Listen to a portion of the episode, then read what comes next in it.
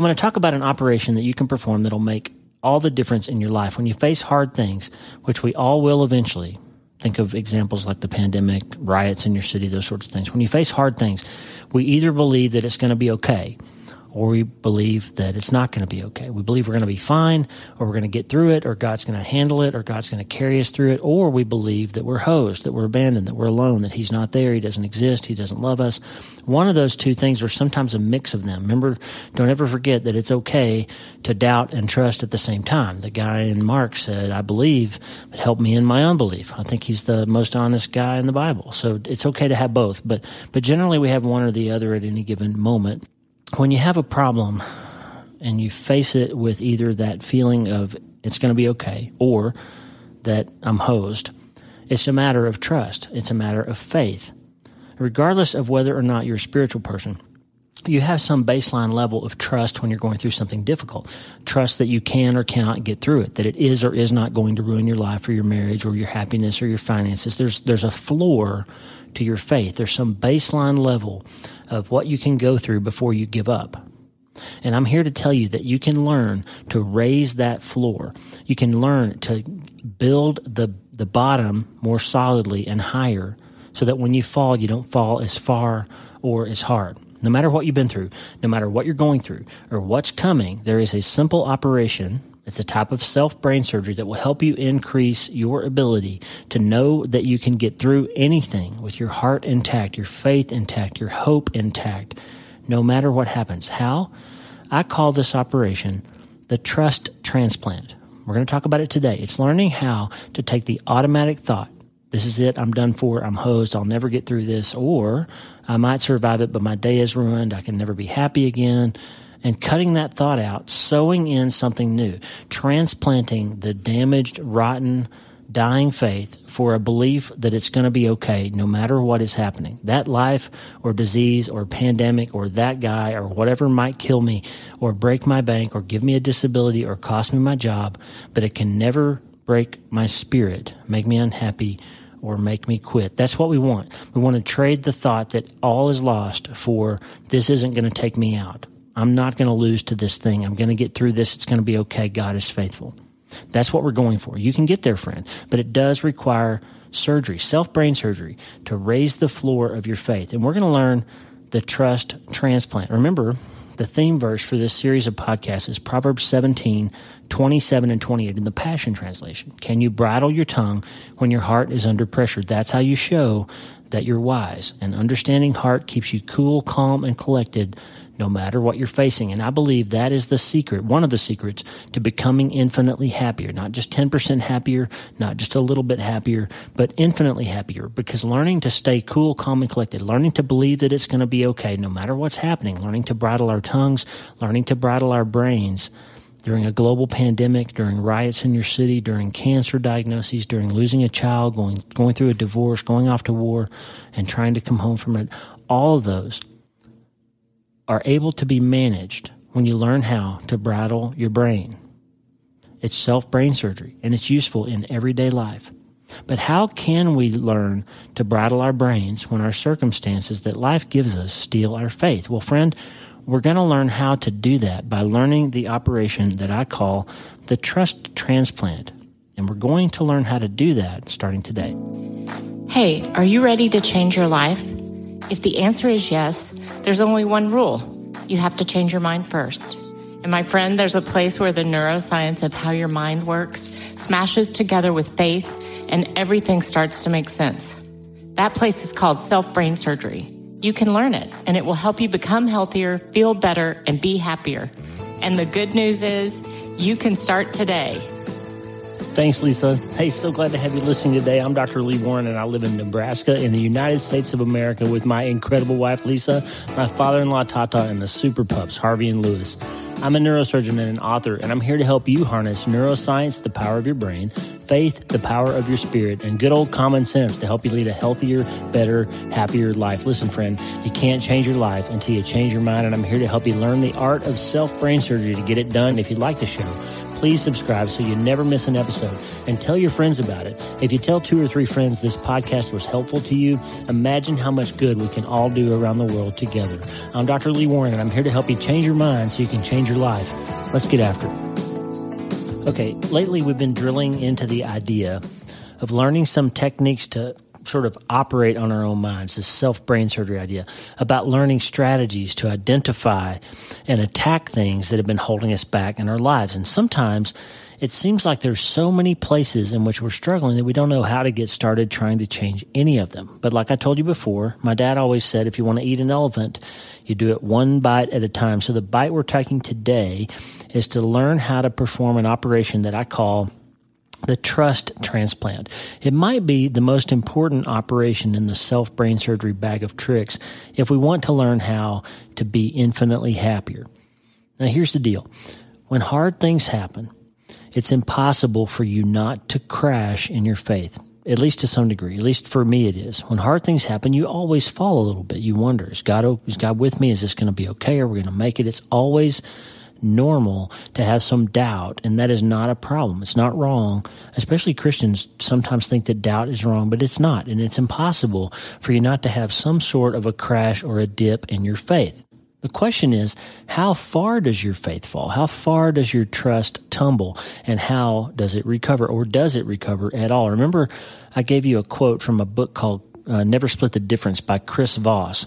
I've, I've mentioned it several times, but the quote was, when the pressure's on, you don't rise to the occasion. You fall to your highest level of preparation. When your pressure's on, you don't rise to the occasion. You fall to the highest level of preparation. I would suggest to you, friend, that you can substitute faith here. When you're hurting, when you're scared, when you're grieving, when you lose someone, your faith won't immediately rise up out of nowhere and save the day. No. Usually it falls and it feels like it's going to crumble. So our task here then is to raise the floor of our faith, to keep building our faith all the time, even when we're not in trouble, so that we're steadying it, we're preparing it, we're raising the floor for when, not if, when life crashes in on us and we find ourselves plummeting again. So the question is, how do we build that faith? How do we build that trust so that we know, we know that it's going to be okay no matter what happens? Now understand, I'm not saying it's always going to work out if you have enough faith. That is a false teaching. As a side, I've been hearing a lot of folks lately claim that Christians don't have to be afraid of catching the virus because of Psalm 91 and other biblical promises. But friend, that is a lie. You don't have to be afraid, but no matter how much faith you have, you can still get sick. Jesus never promised us magical protection from illness, and I will debate anybody who wants to say that scripture says otherwise. It's not true. Jesus never said that we were protected from all harm. Didn't say it. What is true is that you can learn to know that God has you and loves you and will be with you no matter what you're facing all the way to the end of your life. And every faith healer out there who claims that you can tell God something and God has to do it if you have enough faith and donate enough money, all of those people have lost somebody.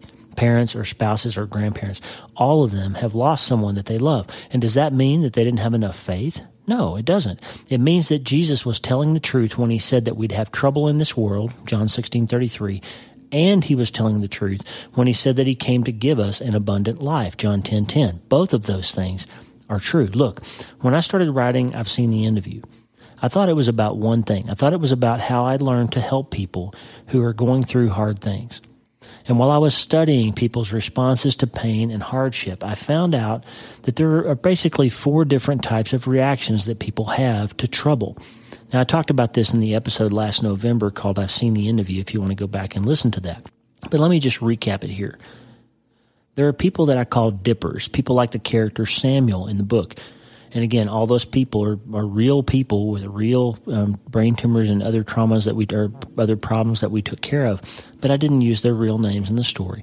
But Samuel was what I call a dipper. He gets hit with a hard thing, his faith dips for a bit, then he rebounds and he comes back stronger than ever no matter what happened to his underlying disease. Got to read the book to find out.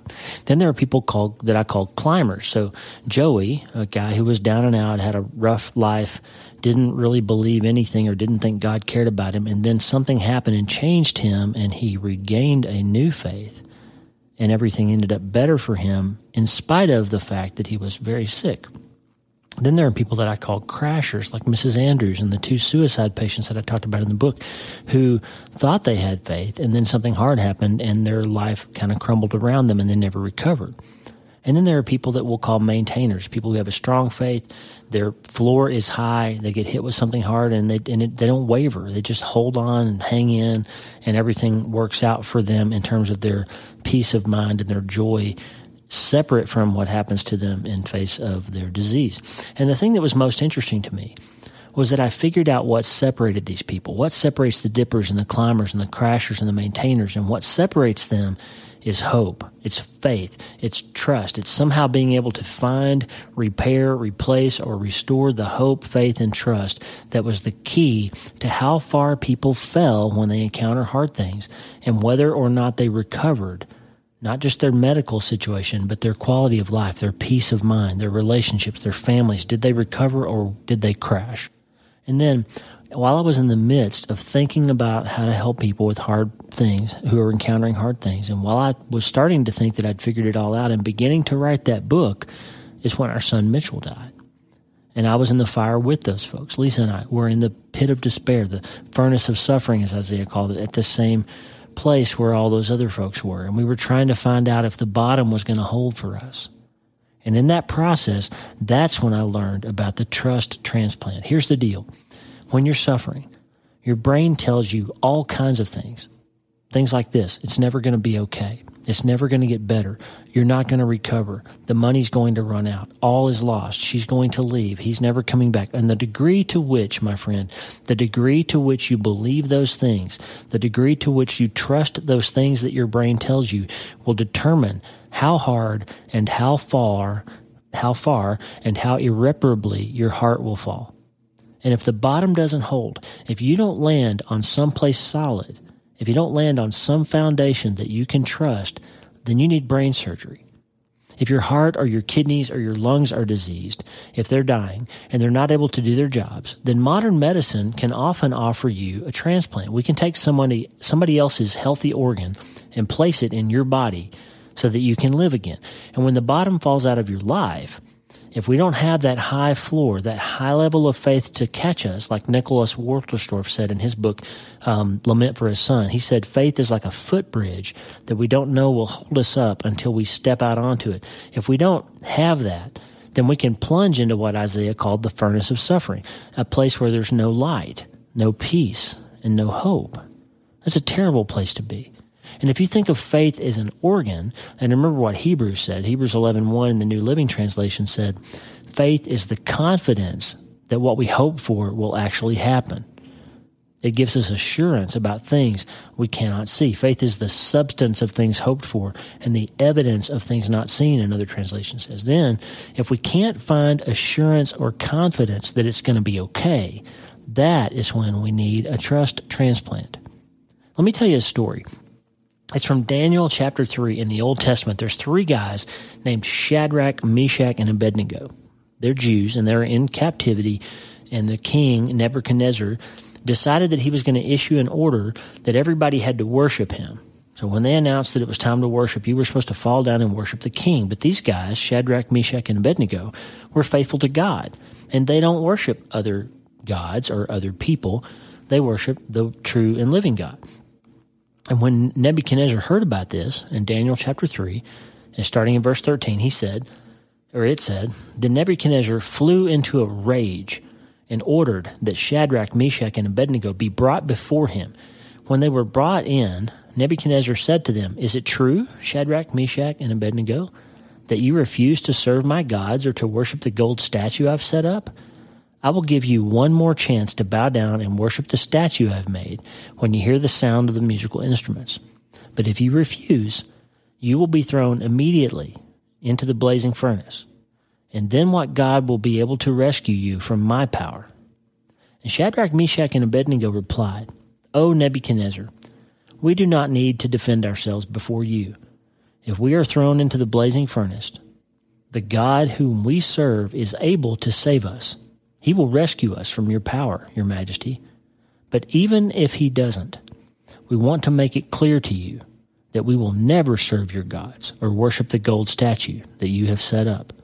This passage is basically Samuel. It's Rupert in my book. It's the type of faith that's held up by the dippers and the maintainers. It's the even if he doesn't type of faith. Remember these guys? Uh, there was a Veggie Tales episode when my kids were little called Rack Shack and Benny about Shadrach, Meshach, and Abednego. These guys said, The God whom we serve is able to save us and he will rescue us from your power. But even if he doesn't, we're going to still worship our God.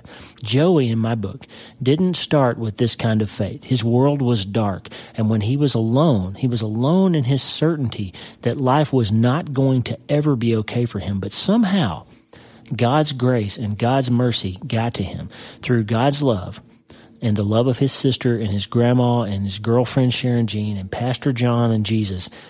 Joey got a trust transplant and it changed his life. Joey went from darkness and despair to deep trust and deep belief and deep confidence and deep peace of mind, and he died a comfortable man with an abundant life. Let me read to you from Romans chapter 8, verse 35, 37, 38, 39. Here's what it says Can anything ever separate us from Christ's love? Does it mean he no longer loves us if we have trouble or calamity or are persecuted or hungry or destitute or in danger or threatened with death? No. Despite all these things, overwhelming victory is ours through Christ who loved us. Another translation says, Despite all these things, we are more than conquerors through Christ's love. Then he goes on, and I am convinced that nothing can ever separate us from God's love, neither death nor life, nor angels nor demons, nor fears, nor today, nor our worries about tomorrow. Read that again. Neither our fears for today nor our worries about tomorrow, not even the powers of hell, can separate us from God's love. No power in the sky above or in the earth below. Indeed, nothing in all creation will ever be able to separate us from the love of God that is revealed in Christ Jesus our Lord. Friend, the decree, the degree rather, that we can separate our events, our circumstances from joy, from peace, from the even if He doesn't is the degree to which we can have peace of mind and a sense of purpose and of being loved by God no matter what happens in our lives. Go back to Romans 8 for a second. Can anything separate us from Christ's love? Does it mean he doesn't love us if we have trouble, if we're persecuted, if we're hungry, if we're in danger? No, it doesn't mean that he doesn't love us. Because despite all these things, we are more than conquerors. We have overwhelming victory through Christ because nothing can separate us from his love. And the degree that you can separate the troubles of life from the understanding that hard circumstances do not mean that God has abandoned you or doesn't love you or that he still has you is the degree to which you can be happier. And I believe if you can separate those permanently in your mind, friend, if you can give yourself that trust transplant, that you can actually be infinitely happier because then circumstance can never steal your joy. Circumstance should never be able to take your joy, friend. Remember a couple of episodes back, I mentioned Ephesians 6:17 about the sword of the spirit, which is another way of saying the word of God. This is the only offensive weapon in the list of the full armor of God, the tools that were given, the surgical instruments, if you will, to in scripture to use in the spiritual warfare of our lives, this fight against discouragement and hopelessness and anxiety and despair. I want you to think of scripture as your scalpel. If you're not a believer, then think of filling up your mind with good words, memories, things that you know to be true, things that you can call to mind when everything seems impossible. This is spiritual brain surgery. It's the instrument that you'll use for the trust transplant procedure. Now let's go back one more time and read that passage in Romans 8 with this in mind, this idea that scripture can serve as your scalpel against despair and hopelessness. What shall we say then in response to these things? If God is for us, who can be against us? Who will separate us from the love of Christ? Will trouble or hardship or persecution or famine or nakedness or danger or sword? No. In all these things, we are more than conquerors through him who loved us. For I am convinced that neither death nor life, nor angels nor demons, nor the present or the future, or any powers or height or depth, or anything else in all creation will ever be able to separate us from the love of God that is in Christ Jesus our Lord. Friend, hear that again. Race riots, COVID 19, glioblastoma, bankruptcy, divorce, war, trouble, hardship, none of those things can separate you from the love of Christ. That is the trust transplant. From when the pressure's on, what happens to your heart? Are you Samuel? Do you dip a little bit and then bounce back? Are you Joey, where you start in a dark place and find the light and find happiness because you found the Lord? Are you Rupert? Do you never dip, never waver? Are you the kid who shoots himself in the head because you can't find hope and you can't see the light? Or are you in the camp with old Rack, Shack, and Benny and be able to say, even if he doesn't, I'm still going to be okay? Those guys would, would not bow their knee to a false God, even in the face of a fiery furnace. So the question for today is what will we do in the face of a global pandemic, of a brain tumor, of losing a child or a spouse, or facing financial trouble, or the end of a relationship, or your city on fire? Will we land on the solid ground of knowing that God's other promise from Romans 8, verse 28, when he says he can work out our lives for good no matter what happens? Or will we collapse into despair and hopelessness? Now, there's a word of caution here. Sometimes we get a transplant, but the new organ doesn't work. Now, my nephew passed away when I was uh, younger, my brother's son, and he donated his kidneys. So somebody got to receive an organ from our family, from our DNA, and it gave somebody another chance at life. But a friend of ours had a heart transplant, and the heart that she received never started, and she died in the operating room. Because sometimes the organ that we transplant doesn't work, or we get the wrong thing, the tissue type isn't right. Or sometimes, and this is where I want you to listen to me, sometimes we transplant the wrong thing. We transplant a substance and we end up with an addiction instead of a fixed problem. Sometimes we substitute things that I call surrogates, habits, pornography, relationships, television, food, comfort food, alcohol. Sometimes we sur- we substitute people to place our trust in.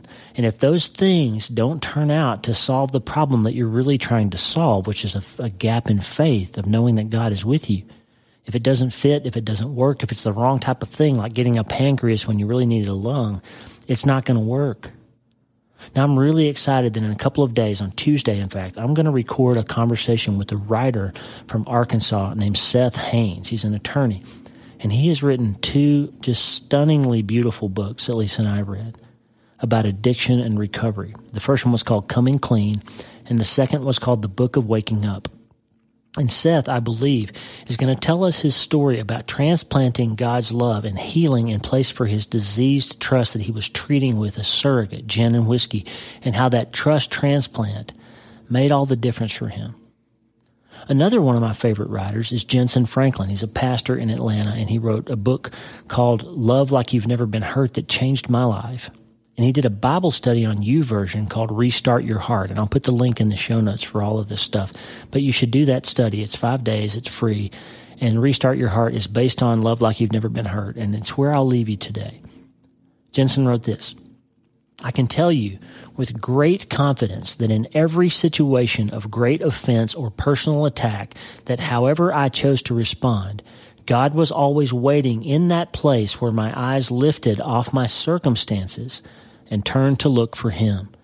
Every time my focus shifted, He was there, and He will do the same for you. Friend, the conclusion of my book, I've seen the end of you, basically, to sum it up, is that hopelessness is deadlier than cancer. Hopelessness, loss of faith, lack of trust, it's worse than anything that can happen to you in your life. Because if you lose hope, even if you recover from your brain tumor, even if you get your money back, even if you fix your marriage, if you don't have hope, you'll never have happiness. And when your hope, when your faith, when your trust is shattered or diseased, you need a transplant. You need to know that the bottom will hold because faith is everything. And one key to finding it again is to stop thinking about the circumstance and start thinking about the history poem of your life. Remember a few episodes ago, I talked about history poems, how history always rhymes. And what I mean by that is even, even if you're not spiritual, this will hold true for you. I want you to realize that if you are affluent enough to be listening to this podcast on a smartphone or on a computer or on the speakers in your car, if you're affluent enough to do that, then all of those times when you thought you were going broke, you didn't go broke because you had enough money to buy a phone to listen to this podcast on. If you're alive to hear this, then all those times you thought you weren't going to make it, you actually made it. So if you if you can always think back and realize that you've been through hard stuff before and you got through it, somehow God got you through it. Somehow you made it through, even if you don't believe in God. Somehow, whether it was your willpower or luck or your lucky stars or whatever you want to call it, somehow you made it through. So why wouldn't you allow yourself to trust that you'll make it through again? Friend, God has gotten you this far. He's not going to quit now. And when it's time for your life to end, He has something even better for you if you trust, if you have faith. And if you need a transplant, then today is the day to get it done. Don't wait. Shift your perspective from the what if to the even if he doesn't. And it'll make all the difference in your life. This is self brain surgery, friend. It's biblical. It's consistent with neuroscience. It is good self care and it'll help you but you have to start today. Hey, thanks for listening. Please subscribe to the show so you automatically get every episode. And if you like the show, you'll love my weekly letter. Check out my writing at drleewarren.substack.com, drleewarren.substack.com. Get the free newsletter every week for my best prescriptions for becoming healthier, feeling better, and being happier through the power of faith and neuroscience smashing together via self brain surgery. drleewarren.substack.com. And if you need prayer, go to the prayer wall at wleewarrenmd.com slash prayer. The theme music for the show is Make Us One by Tommy Walker, graciously provided for free by the great folks over at TommyWalkerMinistries.org. Check it out and consider supporting them. TommyWalkerMinistries.org. Remember, you can't change your life until you change your mind. And the good news is you can start today. I'm Dr. Lee Warren. I'll talk to you soon. God bless you, friend. Have a great day.